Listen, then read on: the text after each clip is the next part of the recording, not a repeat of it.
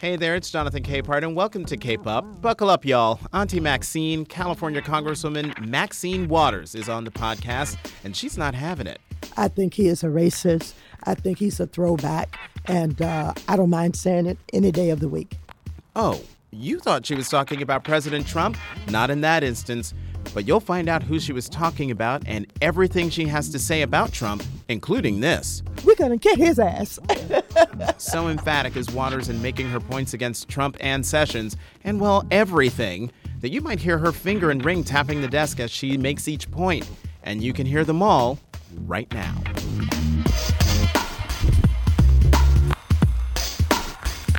Congresswoman Waters, thank you very, very much for being on the podcast. You're certainly welcome. I'm delighted to be on with you. Well, I mean, you are mm-hmm. now this icon. You've become Auntie Maxine. Can you believe it? You've been in Congress since 1990, and all of a sudden, boom.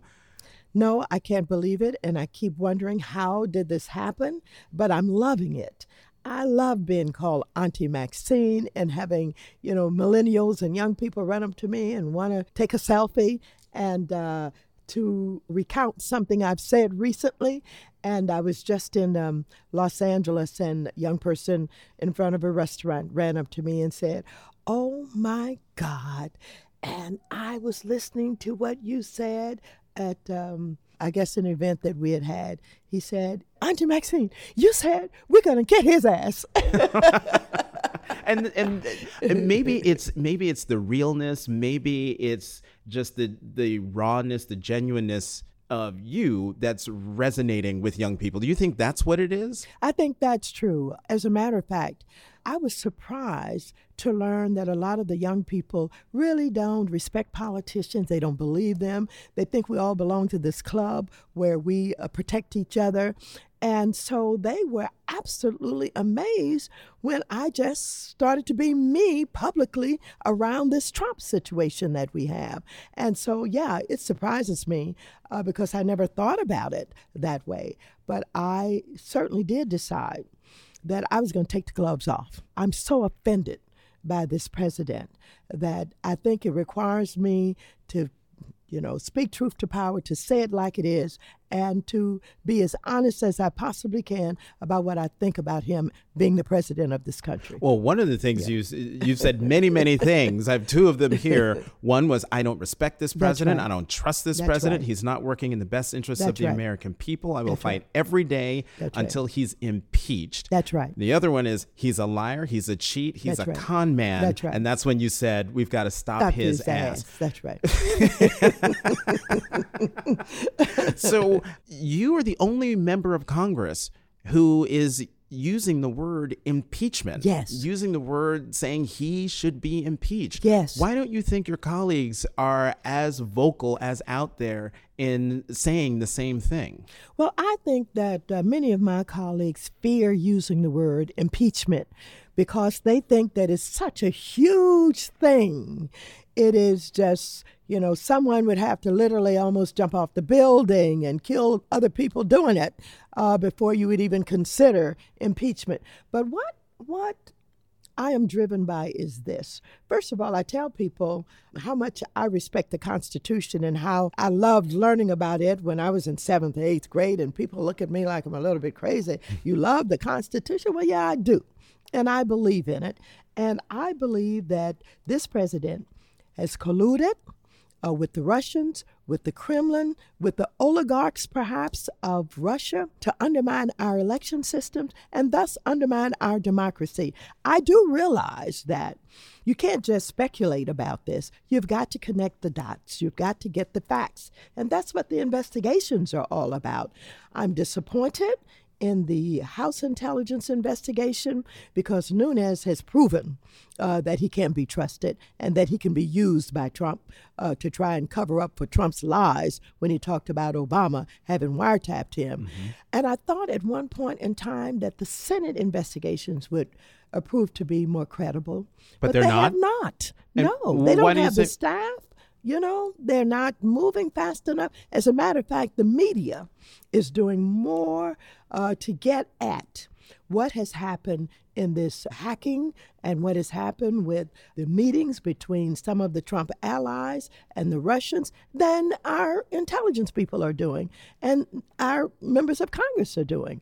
And so um, we need an independent investigation, a commission of some kind. But meanwhile, I want to find out everything that I can find out. I want to read everything. I want to follow these uh, members of his little a Kremlin clan, as I call them, uh, to find out who they are, what their histories are, who they are connected with, because I think this is very serious. And I do believe that if you care about this democracy, and, and I care about it, and many of the people that I have, you know, grown up with, that I've worked with, and people even in the civil rights movement, have fought to make the democracy better. They've fought to make it more equal. They fought to make it more just. Why would we let somebody like Trump, a con man, come in here and turn it all upside down with his lies and his disrespect? And so I personally feel very strongly about this, and I'm going to keep working until he's impeached. Do you think the Republican controlled Congress would allow a President Obama to get away with the things that we have seen since inauguration day? Absolutely not. And uh, there are a number of members of Congress who have talked about that. And they have basically said, Can you imagine, as you just said, if Obama had said that or if he had done that, uh, what they would have done? And we need but take a look at some of that.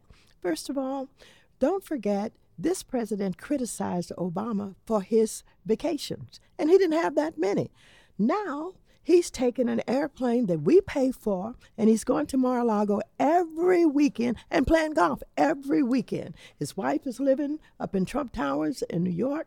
We're paying for the security for her and their child up there, and for him going down to Mar-a-Lago and to uh, his other places that he attends on the weekend.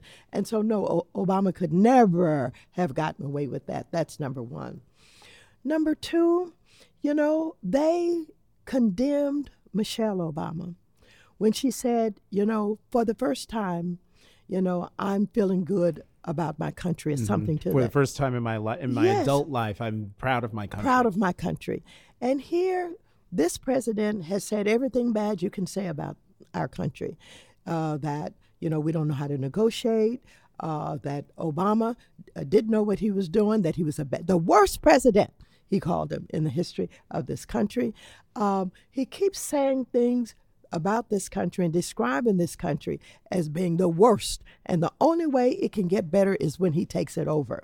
And nobody condemns him for saying that. Nobody challenged him for saying that. And he's getting away uh, with these outrageous comments and these outrageous actions in a way that other people cannot do you know so i mean one of the ways to hold president trump accountable would be if congress exercised its checks and balance power that's given to it in the constitution but because republicans are in control they don't have any interest in doing that which requires I, I would think you and, and other people to put a whole lot of faith in the judiciary. Do you have that faith in the judiciary, and particularly with the Supreme Court, and the new justice, Neil Gorsuch, are you as comfortable today as maybe last year with the power of the judiciary in its role in the country? I am um, painfully aware of the awful position that Democrats are in in this country at this time. Not only do we not have control of the judiciary, and we cannot certainly be confident that we're going to get the right decisions from the Supreme Court.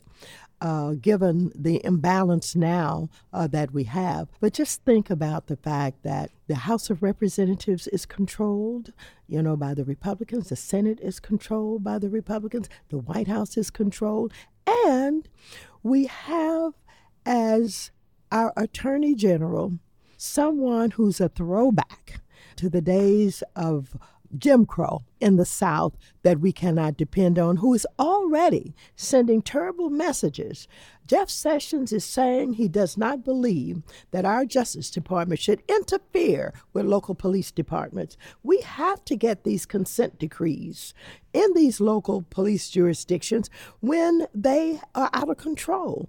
You take a look at Ferguson, and if the Justice Department had not gone in there, they would not have discovered the way that, you know, people were being penalized as they traveled through all these little towns, coming into St. Louis and leaving out of St. Louis, where they were ticketed, where they had warrants, you know, put out against them, and where they were charged extremely large sums of money. And if they didn't pay it, they go to jail.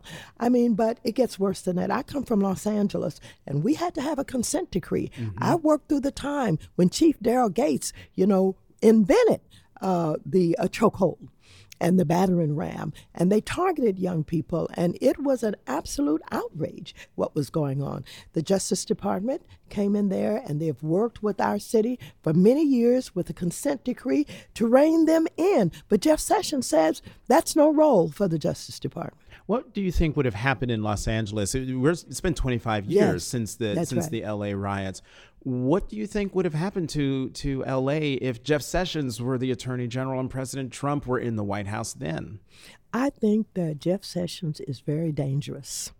I think he's a racist, and I think that he absolutely believes that it's his job to keep minorities in their place that he comes from a time and a place in his history where this was the order of the day. And I think he would go back to that, uh, given his power he has now and his influence. And so I think we have to watch him, we have to keep an eye on him, and be prepared to push back uh, when we see that he's moving in that direction.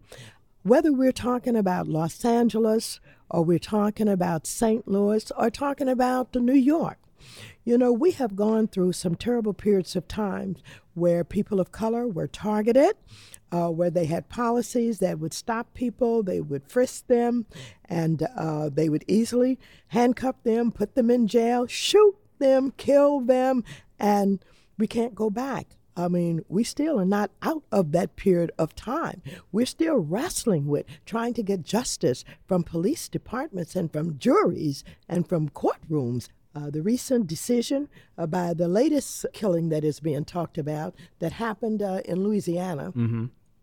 Mm-hmm. Alton where, Sterling. Alton Sterling, that's right.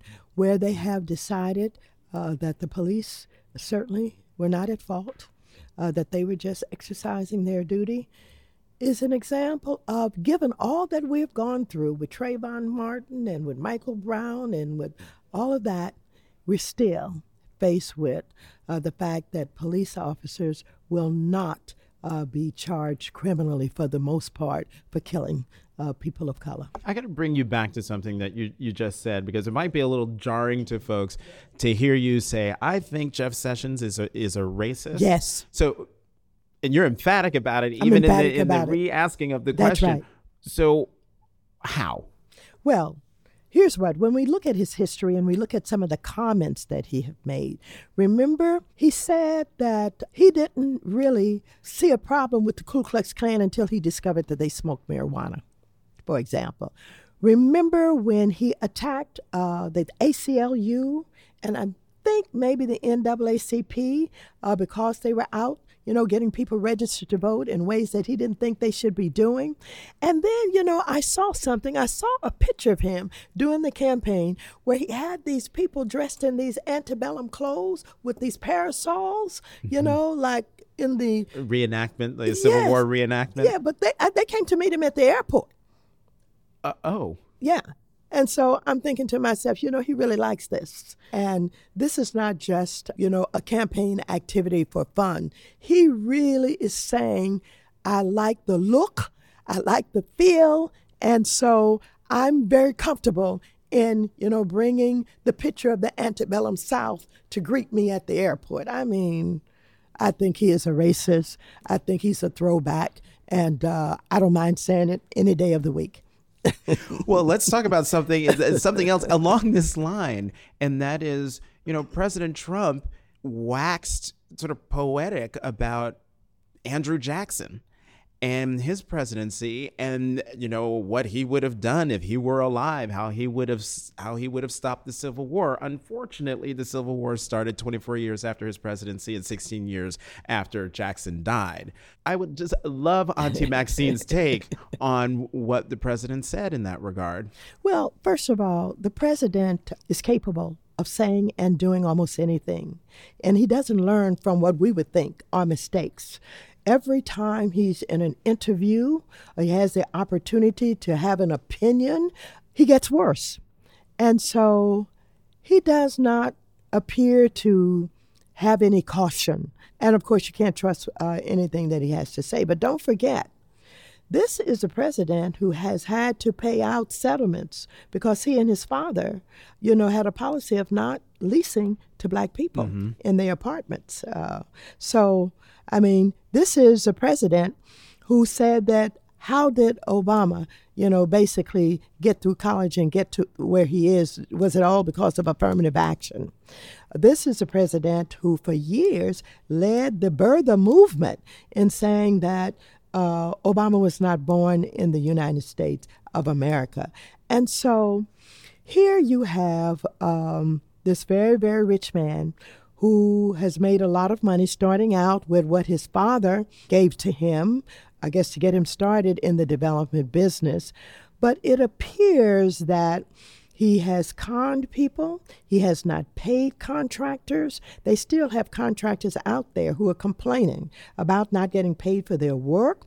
This is a man that goes after money in any way that he possibly can. And whether it is cheating uh, subcontractors and contractors out of the money that they should be earning for the work they have done for him or the creation of a false university, a Trump university that's supposed to educate folks who are seeking to become realtors and developers, etc. They see him, they said, well, he's successful, he must know something, charges them thousands of dollars, and all of a sudden, you know, at some point in time, they learn that they, have, they aren't learning anything. He doesn't show up. The so called teachers are not competent. And he's had to pay out a $25 million settlement because the Attorney General of New York prosecuted him and, you know, forced him to have to, you know, pay these people for what they had been cheated out of. And so it's about his character. It's about his values.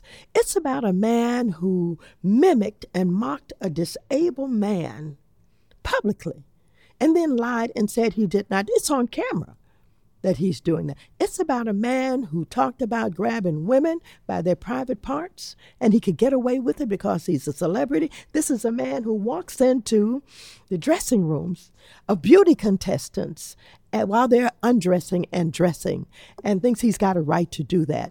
And so this man has no good values. He is a, a, a person, he's indecent. He's a person that certainly cannot be a role model for our children or for anybody else. And so the fact that he is the president of the United States is dangerous for us all. We don't know how he's playing.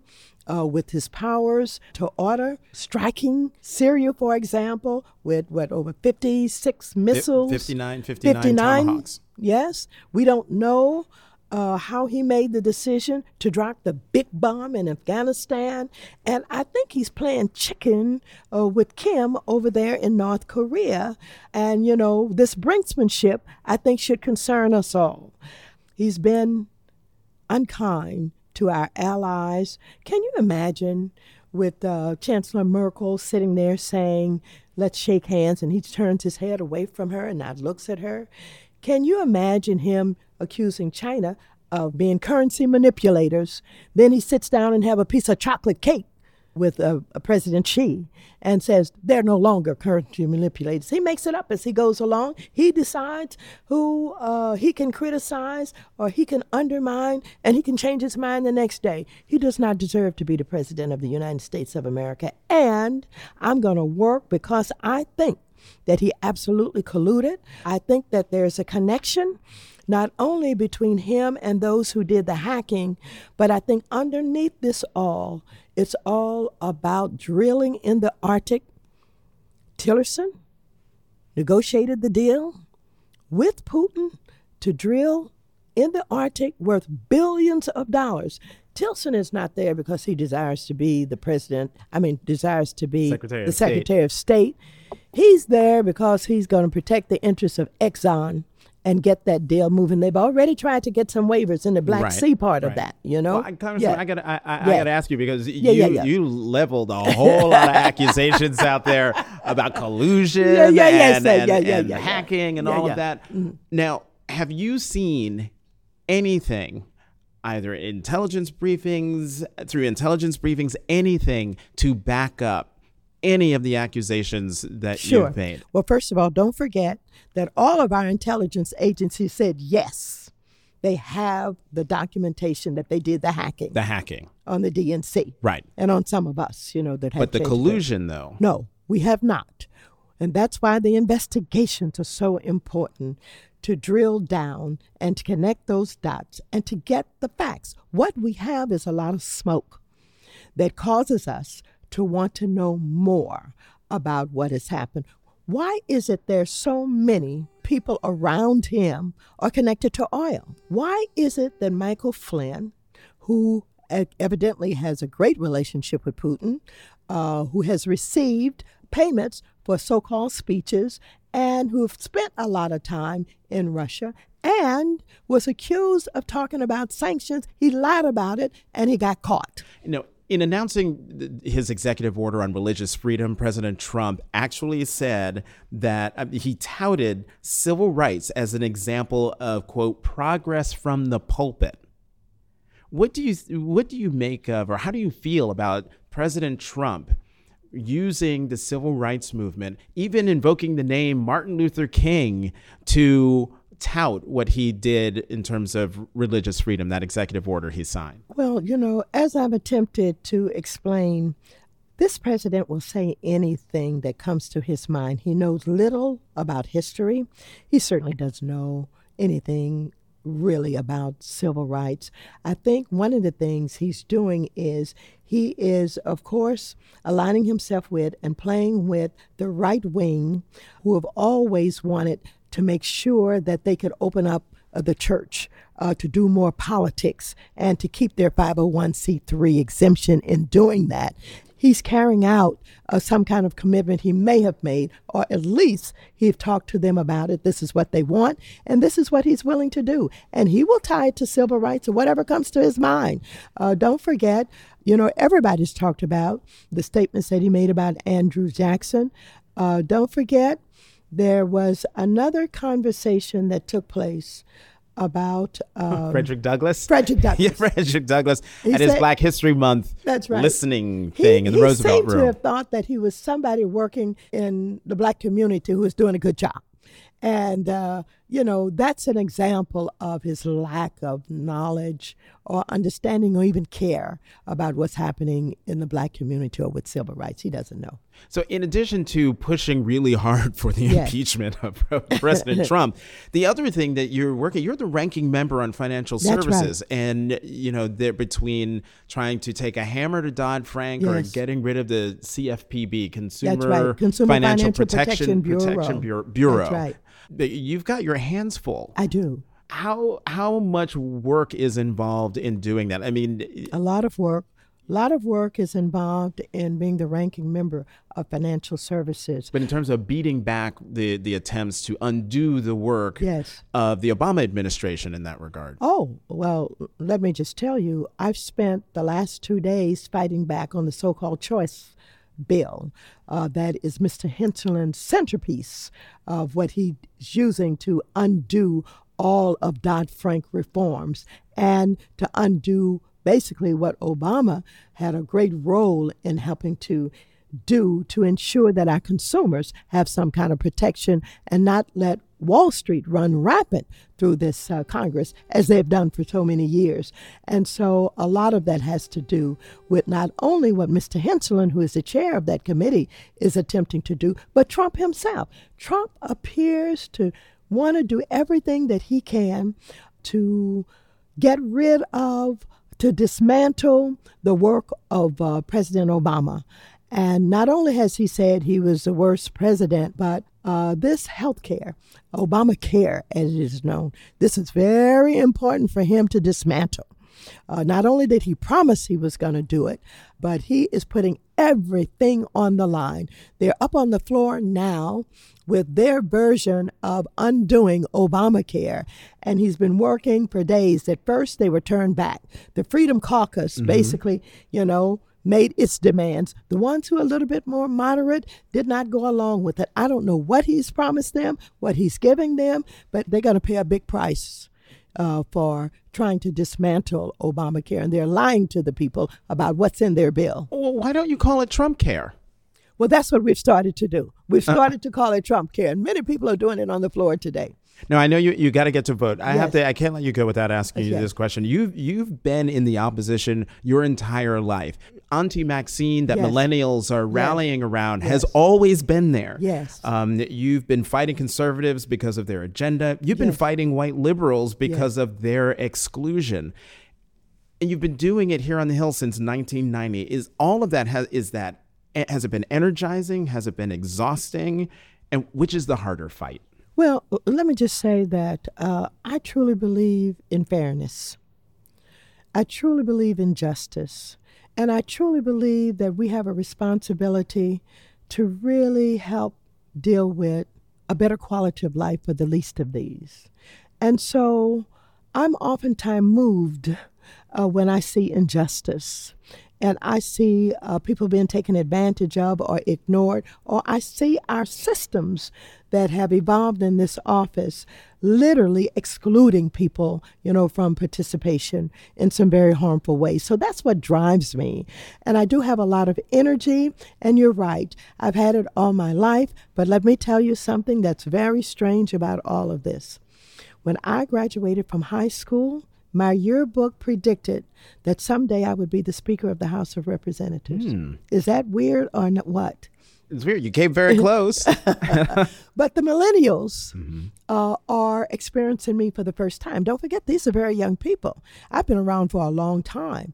And from the time that I, you know, first ran for office as an organizer and a legislator, working in public housing projects, working with gang members, uh, and working, you know, fighting back police chief Daryl Gates, you know, on the way that he, you know, was undermining our community. They don't know about any of that. As a matter of fact, there are a couple of um, movies out, I guess. One is uh, Los Angeles 92. LA 92. Mm-hmm. And then they tell me Geographic uh, has something that's right. National Geographic that. has I haven't well. seen either one of them, uh, but people are saying, oh my God, even some of my colleagues, I just saw you in this uh, video that was done or this movie that was done. And so what happened was this. I went to the uh, to the California legislature, served in the assembly with Willie Brown, mm-hmm. had a great time, great learning experience. You know, I was able to do a lot of good legislation, good public policy. When Gus Hawkins retired, it was just assumed that I would run for his seat. We were in the same area. I did. I came here, they put me on the old banking committee almost as punishment because members were fleeing that committee because there was a big scandal oh, that was going right. on at that time. And so I got stuck there and I had the opportunity to work under some great people. And so it took me away from some of the old stuff that I've been doing for so many years. And so there is a gap between my real activism and where I am now, reactivated uh, because of Trump. And that's what the millennials are experiencing for the first time. And again, like perhaps you suspect, they just like hearing what they believe is speaking truth to power. And so they think that I am, as they are describing me, that aunt, that relatives that comes to your house, as one somebody described, and just tell you, clean up this place. What's wrong with you all? Why aren't you doing this? And you know you should be taking care of this. And that's kind of how they see me. Yeah. Well, I mean, I think that the piece that put you, that yeah. really put you on the map yeah. was the piece in Elle, Elle Elle.com oh, yes. by Keith Eric uh, R. Eric Thomas. That's right. And my right. favorite description of you by uh, written by him yes. in response to that epic 21 second press conference you did after uh, talking to Comey, and we yes. haven't even talked about him. We don't have time, but uh, Eric Thomas writes. I've never seen anything like this outside of a family reunion. Congresswoman Waters is definitely that auntie who got rich selling Yeah. Avon and doesn't really like your father or any of the any of these low rent people. But you sit by her, but you sit by her so that she can stage whisper critiques with a mouthful of ta- potato salad. How accurate is that? Well, you know, I love him and I love his creativity. And the time that I've spent with him, I said, Tell me how you think like this. Tell me how you've learned to write like this. And where did Elle find you? And on and on and on. And it's natural. I mean, this just comes from within. This is how he thinks. He's very descriptive in ways that most people are not. And Elle found that extremely energizing and interesting and provocative and all of that. And so they scooped him up. And he's having a great time, and it's it's it's wonderful because what they have discovered is he has a certain appeal to other millennials, and they like him, and he's one of the ones that I think helping produce some of this new language that they're teaching me, like shade That's and not stay new. woke.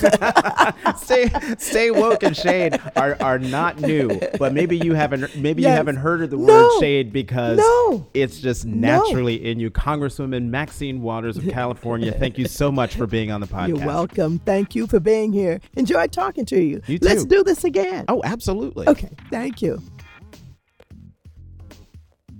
Thanks for listening to Cape Up. Tune in every Tuesday. You can find us on iTunes and Stitcher. You know what? Do me a favor subscribe and then rate and review us. I'm Jonathan Capehart of The Washington Post. You can find me on Twitter at CapehartJ.